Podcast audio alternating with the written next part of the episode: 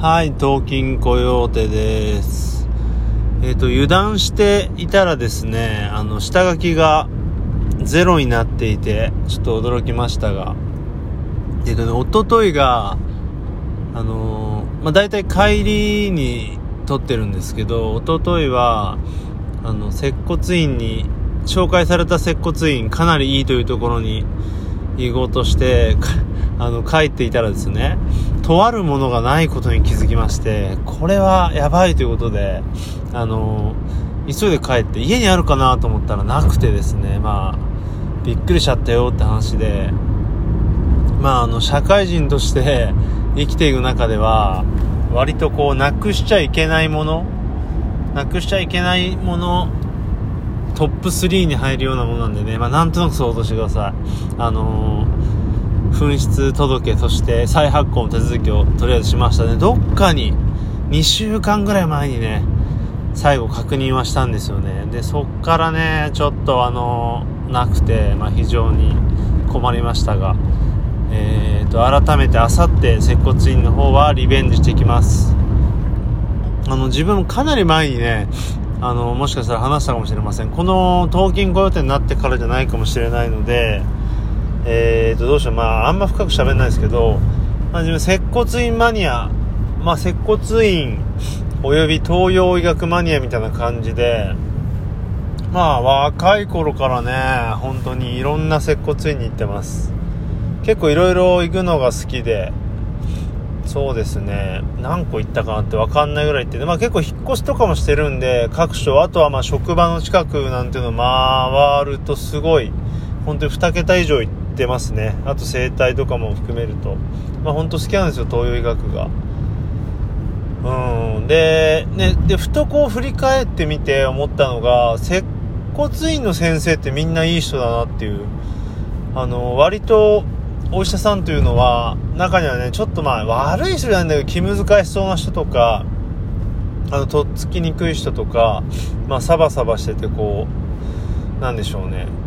あまりこう、心を通じ合えないままの人とかもいるんで、いたんですけど、接骨院の先生はですね、みんないい人だなぁと、今思い返してみても、本当に10以上行ってるんだけど、みんないい、まあ、いい人と、いい人悪い人ってわかんないですけど、まあ、あのーとっつきやすい人というのかなが多いイメ多かったイメージですね。なんかあるんでしょうかね。ええ。でまあ今ちょっと行ってみたいなというのはあの一箇所東京のねすごい有名なえー、っと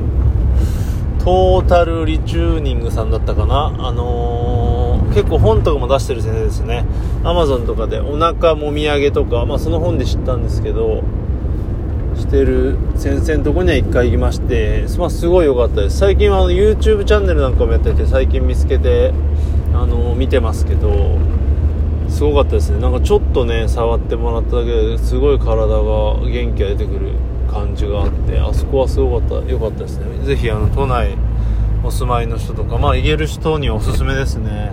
あ あとなんだろうな前話したんですよ確かね接骨院の話っていうのは。だからまあここでは話しませんけどね。まあでも本当にね腰が痛くてねこう今週の初めぐらいにやってしまいまして。まあ、よく言うのが重いものとか持つとなるんですけどそれ以上に悪いのがあれですね。こう重いものを持ちながら同じ体勢をしてるっていうのがめちゃくちゃ悪いなっていうのを今回実感してまあでもそのおかげでというかねいうわけじゃないですけどすごい本当にあのーつまり接骨院マニアの俺が聞いてて、まあ、こういう人がいてこういう話をされてこういう施術を受けましたっていうのを聞いたんですよ知り合いに。そしたらもう完全なゴッドハンド案件ですのでこれは本当良かったなと思ってあの